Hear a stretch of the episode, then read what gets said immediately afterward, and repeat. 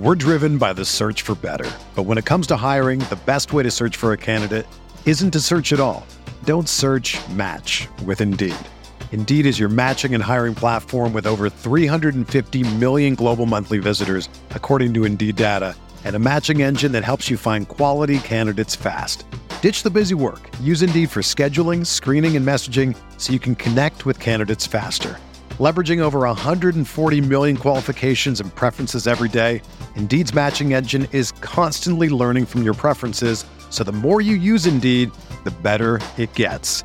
Join more than 3.5 million businesses worldwide that use Indeed to hire great talent fast. And listeners of this show will get a $75 sponsored job credit to get your jobs more visibility at Indeed.com slash BlueWire. Just go to Indeed.com slash BlueWire right now and support our show by saying that you heard about Indeed on this podcast. That's Indeed.com slash BlueWire. Terms and conditions apply. Need to hire? You need Indeed.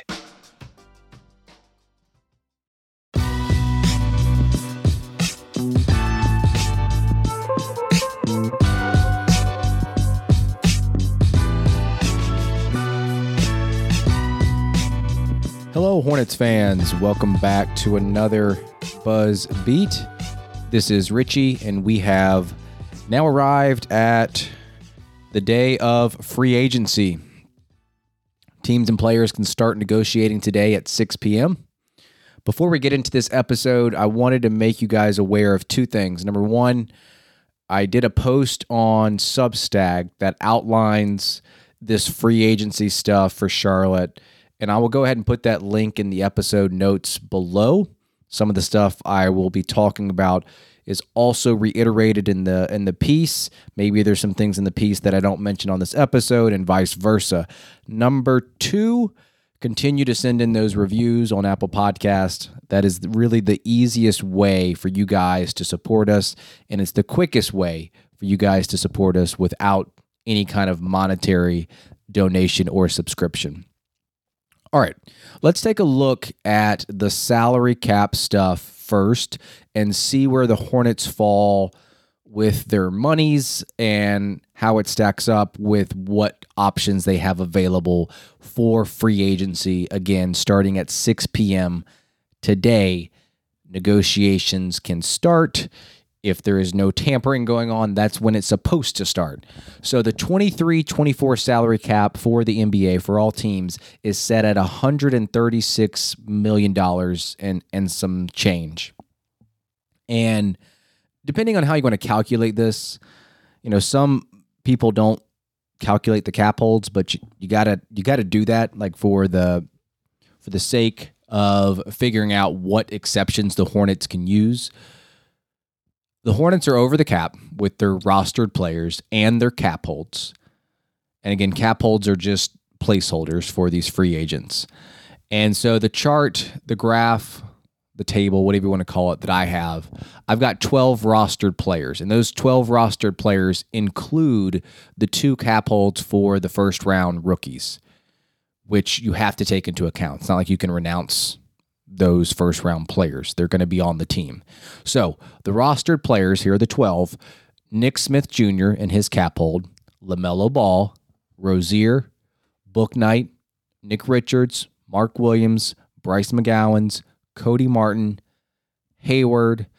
You have JT Thor, who's on a non guaranteed contract as of now, Kai Jones, and then Brandon Miller and his cap hold should probably also say that that Kobi Simmons is rostered.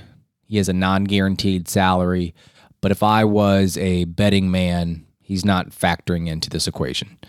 So those are the 12 rostered players, not including the free agents, but that's what we've we got to work off of right now. So when you take into account those numbers, you're under the cap, obviously, but that ignores the cap holds completely of the Hornets free agents of Oubre, DSJ, PJ Washington, and Miles Bridges. So, considering all that, like I said before, they are over the cap. The team is actually $22 million over the cap and about six to $7 million under the tax. Now, that's not where they're ultimately going to land because these players aren't going to sign exactly for those cap hold spots and who knows who's coming back and what other free agents the Hornets would want to target that are not currently on the team as we speak. So with cap hold sometimes it's it's a complex concept to understand and I'm going to try to explain it in its simplest terms and how it works within a cap sheet. For example, we've got PJ Washington, he's got a cap hold of 17 million dollars. Miles Bridges has a cap hold of 16 million.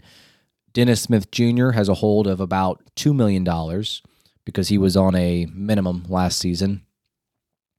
And then Oubre is on a hold of $16 million.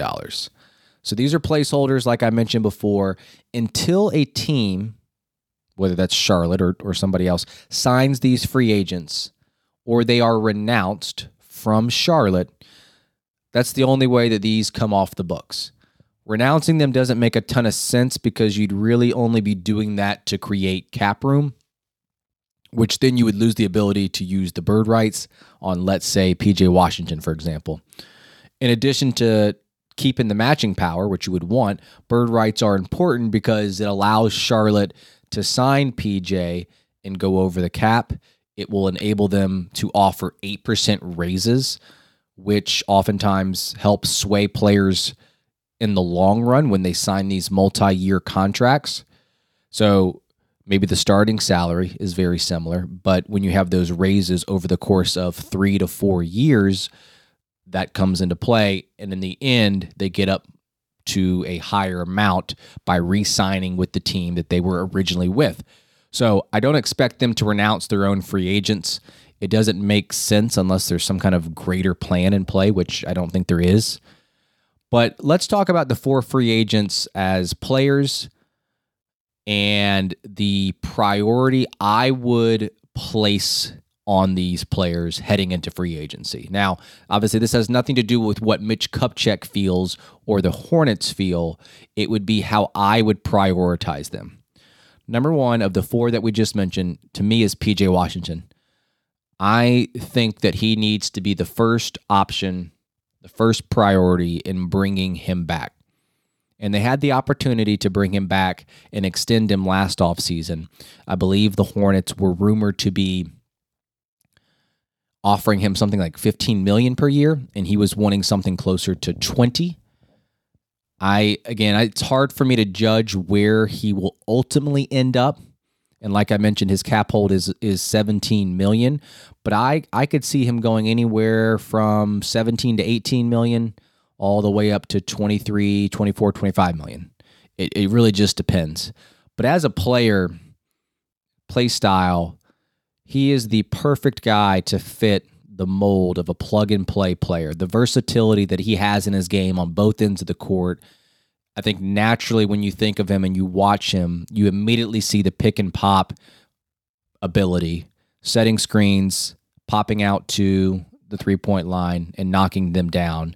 And it puts the defense in a difficult position um, in terms of how they're going to guard the guard versus trying to shade PJ Washington. He's also one of those players that when he's on the court, you get the right type of shots at the rim from behind the arc. A lot of the statistical data backs that up when he's on the court. You do get open looks because he keeps the ball moving and he just makes the right play. He's constantly moving off ball. And then when he does have the ball, it doesn't stick. It's not like he's pounding the rock eight times trying to size up his defender or not knowing where the ball needs to go next. He's he's very much a connector and he extends the play, extends the the advantage that the Hornets do have, and you're going to get open looks because he's on the on the court. Will he ever be a second option? No. Will he ever be a third option? Probably not. So that's where you get into the idea, wow, you're going to be paying this guy, you know, 19 million, 20 million dollars a year for him to be a guy that is a third option at best, but probably a fourth best starter. I don't know. I mean, at least at least he's not a guy like if you think that he's going to be a third option or a second option, it's probably on a team that's not consistently competing for a playoff spot on a yearly basis. But that's okay. I think having said all that, even though it feels like he's more of a low usage guy, pick and pop, just use him in in screening situations. I do think he's improved his on ball skills in his pull up jumper. And there are times when you place the ball in his hands, he can be beneficial to the Hornets. He's got a counter for when he doesn't pick and pop, he can roll and slip. He's really improved his running floater game, something that I started to notice back in November and December and started highlighting that and underlining that on Twitter. And then it eventually hit national news with Zach Lowe putting out his 10 Things column in late January about this very thing. You know, it wasn't amazing efficiency, maybe like 44, 45, 46% on running floaters, but for the first time in his career, he added something to his game with volume, and it seems like it could be a part of his game again this season. And then defensively, we talk about versatility on offense. He's got the defensive role versatility as well. He can play out on the perimeter, switch out there. Uh, for most part, he can guard most fours and fives. There are some fives in the league that give everyone problems, and that's going to be a difficult matchup for Mark or PJ. But I, I do like his ability to switch across three to four positions. And I think he has a good mix of power, speed, and just getting down in his stance and competing on that end. And then he also has the ability on occasion to get the weak side block and, and create events and, and make the Hornets get out in transition, something that they really do love. So I think that it would be a mistake for the Hornets to lose out on PJ Washington uh, in his restricted free agency. If it comes down to him or Miles Bridges, not that that's going to be the case, but if it does, it's going to be a difficult decision for the Hornets front office to make but he would be my top priority. We're driven by the search for better. But when it comes to hiring, the best way to search for a candidate isn't to search at all. Don't search match with Indeed. Indeed is your matching and hiring platform with over 350 million global monthly visitors, according to Indeed data, and a matching engine that helps you find quality candidates fast. Ditch the busy work. Use Indeed for scheduling, screening, and messaging so you can connect with candidates faster. Leveraging over 140 million qualifications and preferences every day, Indeed's matching engine is constantly learning from your preferences, so the more you use Indeed, the better it gets. Join more than 3.5 million businesses worldwide that use Indeed to hire great talent fast. And listeners of this show will get a $75 sponsored job credit to get your jobs more visibility at Indeed.com slash BlueWire. Just go to Indeed.com slash BlueWire right now and support our show by saying that you heard about Indeed on this podcast. That's Indeed.com slash BlueWire. Terms and conditions apply. Need to hire? You need Indeed. This episode is supported by FX's Clipped, the scandalous story of the 2014 Clippers owner's racist remarks captured on tape and heard around the world. The series charts the tape's impact on a dysfunctional basketball organization striving to win against their reputation as the most cursed team in the league. Starring Laurence Fishburne, Jacki Weaver, Cleopatra Coleman, and Ed O'Neill. FX's Clipped, streaming June 4th, only on Hulu.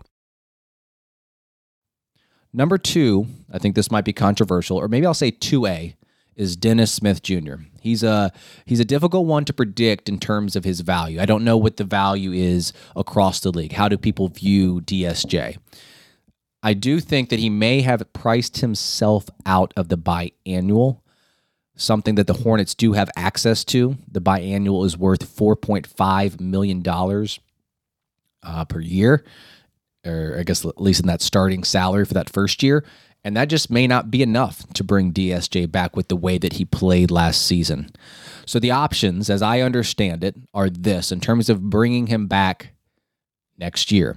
Because he has the non bird exception or the non qualifying veteran free agent, whatever you want to call it, his previous salary or the minimum salary, whichever is greater, you take that number and you multiply it by 120%, 1.2.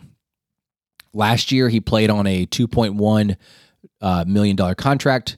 The minimum salary for players of six years experience is about 2.5. So we're going to use that 2.5 number, multiply it by 1.2, and he could have a salary of $3 million, a little bit over that, with 5% raises up to four seasons. I don't think that's going to get it done.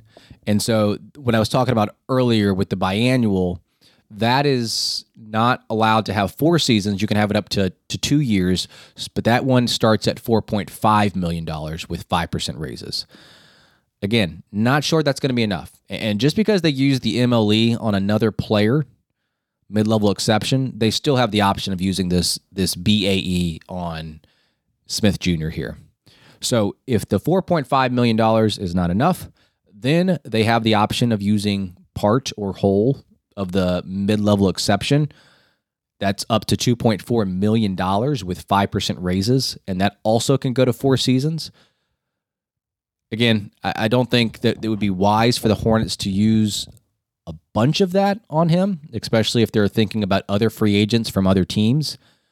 But having said that, like looking back on his season last year, he was probably the best story last year in terms of his production, the way that he surprised people, even you know, even though he was signed so late in the offseason, still ended up exceeding pretty much everyone's ex- expectations. That was cool to see.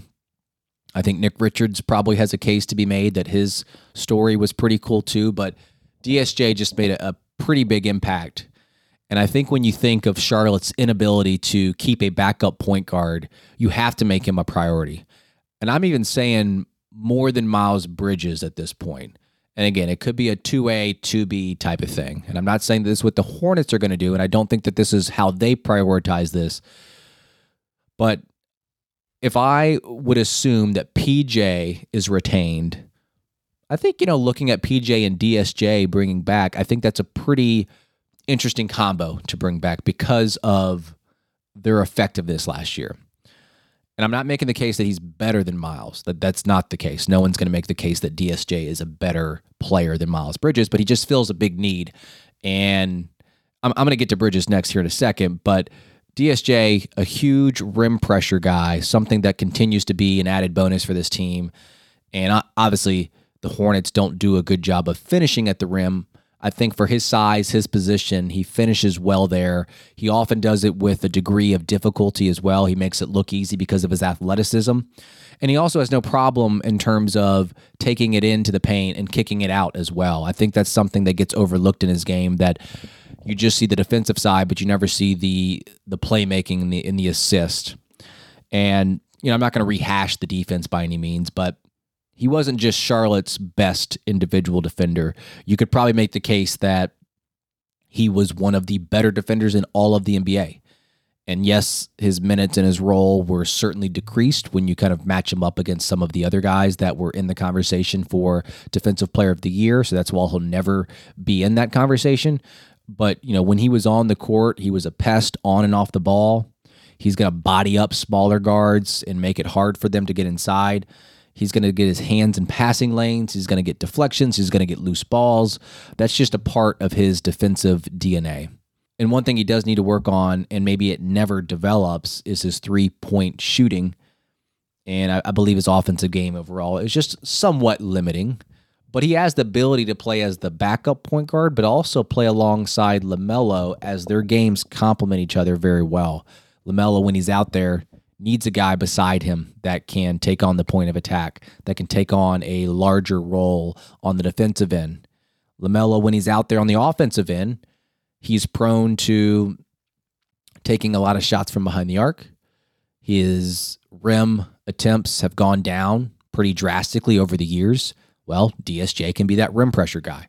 So they do balance each other very well. And if the Hornets do lose out on DSJ, the backup point guard position is going to be another conversation that the Hornets are going to have to have and how they're going to fill that moving forward. Again, it's it's been like a revolving door there.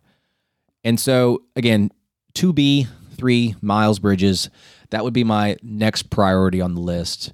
And strictly as a basketball player, there's no doubt that he deserves to be a priority over DSJ. But when you factor in the rust from not having playing over a year, you factor in the image that he's needing to get repaired, the suspension that he's going to face 10 games to start the season, and all those things that surround him and the PR staff of this team. You have to take a step back and consider and, and weigh that as an option and look at it a little bit differently. Now, hate to say this, but because of the incident last season, he will be cheaper than expected.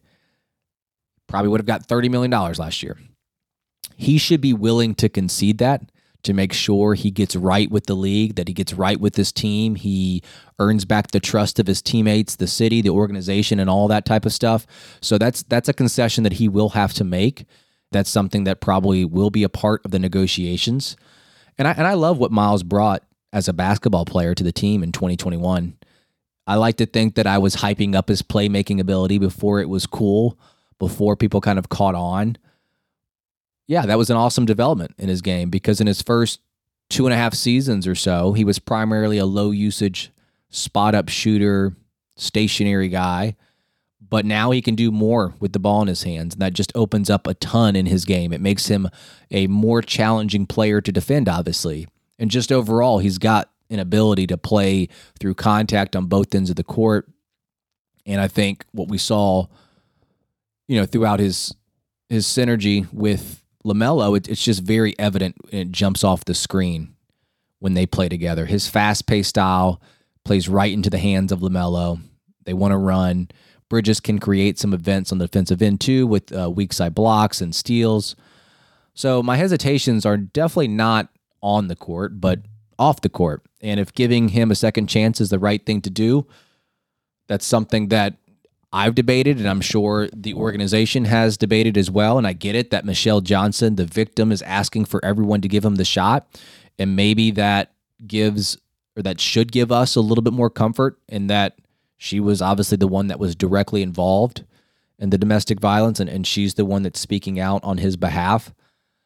And I thought what was interesting, someone in my Twitter comments the other day made an interesting reply about who's going to be the team or teams that try to submit a offer sheet for Miles Bridges as a restricted free agent, only for it to be matched, and that said team then receives maybe the backlash in trying to go out and acquire Miles Bridges without actually getting the chance to acquire him.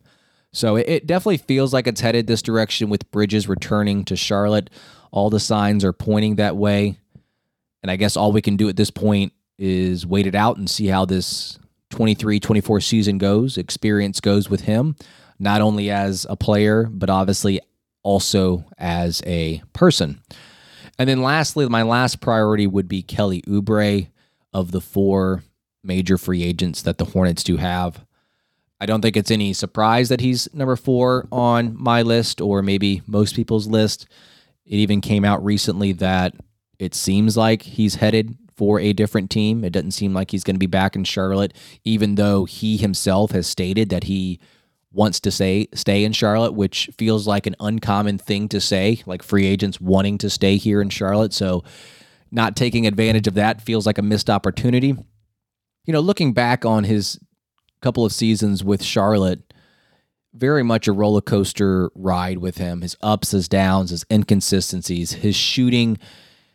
We've said this plenty of times on the podcast is not as good as one might think. If you just watch some highlights of Kelly Oubre, you would think that he'd be hitting 38, 40% of his threes. And that really, like when you think about it, that's his calling card, or at least that's his his supposed calling card. But he was only making 32% of his threes last season. And one thing that I did make a mention of when I did the report card episodes at the end of the year and trying to give credit for Kelly Oubre in terms of making more of an impact or exceeding expectations more than people kind of gave him credit for. When you take out the three point shot altogether and just look at some of the other things that he did add to his game in terms of being a pick and roll player, which was a little bit minor compared to maybe him getting into the paint, driving he upped his drives tremendously this past season. His shot profile just looked better because he wasn't relying so much on that three point shot and he was giving defenses something else to look at by getting into the paint, drawing attention there. Uh, and trying to get to the rim. So I thought the shot profile was something that you could point to and say, hey, Kelly Oubre did make strides, even though it was something small. But when it's all said and done, even though he was a guy that provi- provided like a ton of like good vibes for this team. It definitely feels like he's on the way out. And I'm not really sure where he fits in with this team now that Brandon Miller has been drafted. If Miles Bridges does come back, you've got Hayward. So he benefited from some of the injuries, obviously, Miles Bridges being out all of last season. I'm not sure if it's worth it to bring him back. And if he's going to garner, you know, $10 million, $12 million, that's just not something that the Hornets should look to offer him. So those are the four Hornets players that are free agents. Uh, I think it's going to be nearly impossible to bring all four back. Three could be possible. Uh, two seems like the most likely, but you just never know uh, how they're going to prioritize retaining their own free agents versus looking at some other free agents from other teams. All right, let's take a look at some free agents from other teams. And I'm going to mention the ones that I mentioned in my piece, but also throw a couple in briefly at the end here just to kind of give us some idea of where the Hornets could go. They can go almost any direction. And I guess it really depends on. I think DSJ to me is like the swing piece. If he is brought back clearly guards are not going to be a priority. You know, you can always add more shooting and more guards, even if DSJ does come back. But with the drafting of Nick Smith Jr., Cody Martin coming back in the picture, who knows? Maybe the free agency guard class is not something that the Hornets are going to look for unless they lose out on DSJ. And I talked about the the ways that it's going to be very difficult to bring him back in terms of the biannual might being a little bit too too little uh, for his production. Let's just start uh, with a forward, Torrey Craig, 32 years old, played for the Suns last year. I think with him though, the Suns may try to bring him back with his bird rights, but the thing I like about Craig is he ha- he knows his role. He's a 3 and D player. He is tenacious on the defensive end. I think that's something that Steve Clifford would absolutely love. And he's awesome from the corner. So when LaMelo and Mark Williams and Miles Bridges potentially starts to collapse the defense, you kick it out to him for a corner three. He's going to drill it more times than not.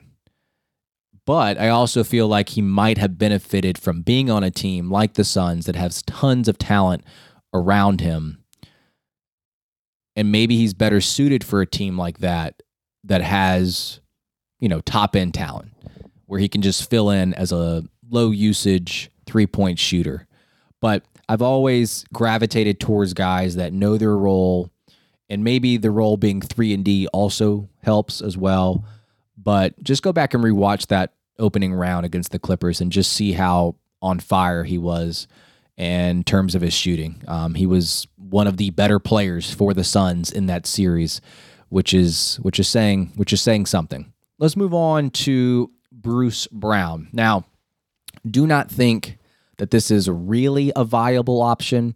It would take pretty much Charlotte just throwing the full MLE at him, that 12 million and some change right at him. The Nuggets can't offer him that. So that's that's one thing that most teams have when they're competing against Denver.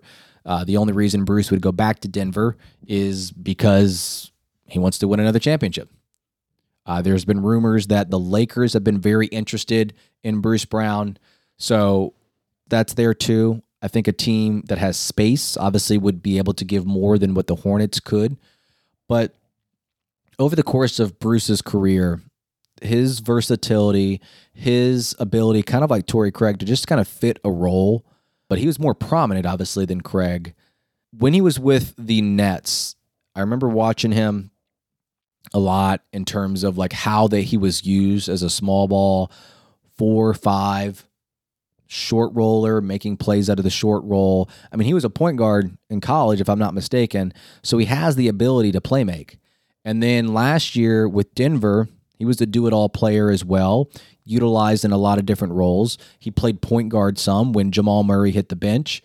So he's the type of player that you can just mold into any kind of role within the team. And defensively, he makes an impact there as well, guarding pretty much any position on the floor. I do think that he's going to be out of Charlotte's price range. And even if he would accept the MLE, would he come to a team like Charlotte? Would he come to a team where they would not be competing for an NBA championship, let alone, you know, a top four spot in the East. And I think that's something that maybe he's looking for to maybe get the money, but also compete, have a little bit of the best of both worlds.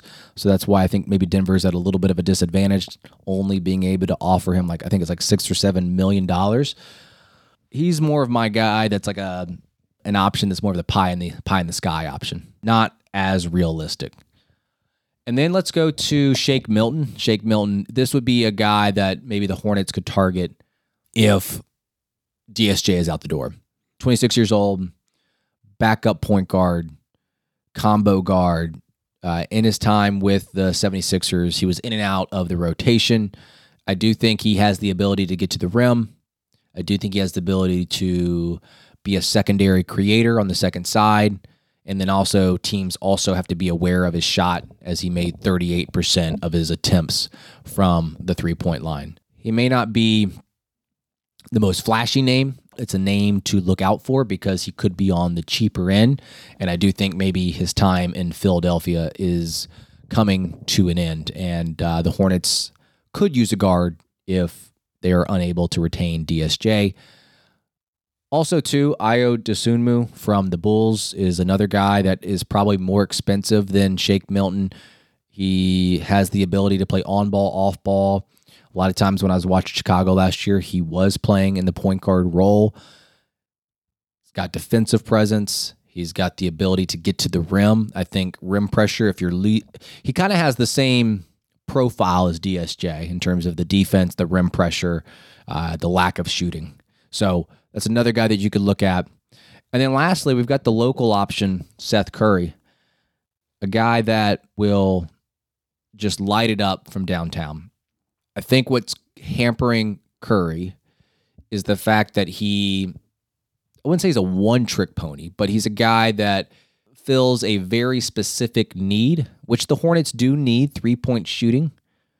But on the opposite end, is he going to offer anything on the defensive end? Probably not. And I think, you know, with the Hornets needing shooting, it's it's perfectly fine to target a guy like this and maybe have him ex- expect him to run the second unit. I'm not sure. Now that I'm thinking about it, I'm not sure he really fits, but you can't really turn down a charlatan, a guy that can consistently hit threes, a guy that can also, when he's run off the line, hit the mid range shot. Look this up the other day. He and Jalen Brunson are the only two players from last season that shot 50% on long mid range attempts and 40% on above the break threes. Both of those have having to be a minimum of 130 attempts. So when you include the volume and you include the efficiency, him and Jalen Brunson, unless I miss somebody, were the only two that did that. So he's a guy that's not strictly a spacer. He can take it into the mid range, pull up as teams run him off the line, and feast that way as well. So a lot of other names out there as well in terms of personal preference. I can't go through them all. Some names I dislike more than others. It's going to be interesting to see of those four major free agents that the Hornets have, how many are they able to keep? I think that PJ, DSJ, and Miles Bridges are the only ones that I think have a chance to come back. Kelly Oubre, I just think he has one foot out the door, and uh, it just doesn't make a whole lot of sense for the Hornets to offer him anything competitive that would – entice him to come back, especially considering the depth that they now have at the wing forward position. So free agency is always an interesting time. I love it. I like it more than the NBA draft just because you have the known commodities of the players that have already played, the price range, the different mechanisms that teams have to use to acquire players, even trades and trade rumors come about, sign and trades. It just seems like there's a whole lot more movement, which there is compared to the NBA draft. And it just seems a little bit more unpredictable. And that's why I like it more than the draft, but I know that there are a lot of people that fall in the other camp. Well, I appreciate you guys sticking with me uh, for this solo pod. And if you are still listening, I have an opportunity for you guys to get six months free of Buzz Beat Plus. And this is all you got to do. If you have a Twitter account, if you have an email, this will all work out. So you go to your Twitter account between now and 6 p.m. on Friday, June 30th you need to post a link of this specific episode you know, with some kind of comment. I don't care what comment you put there.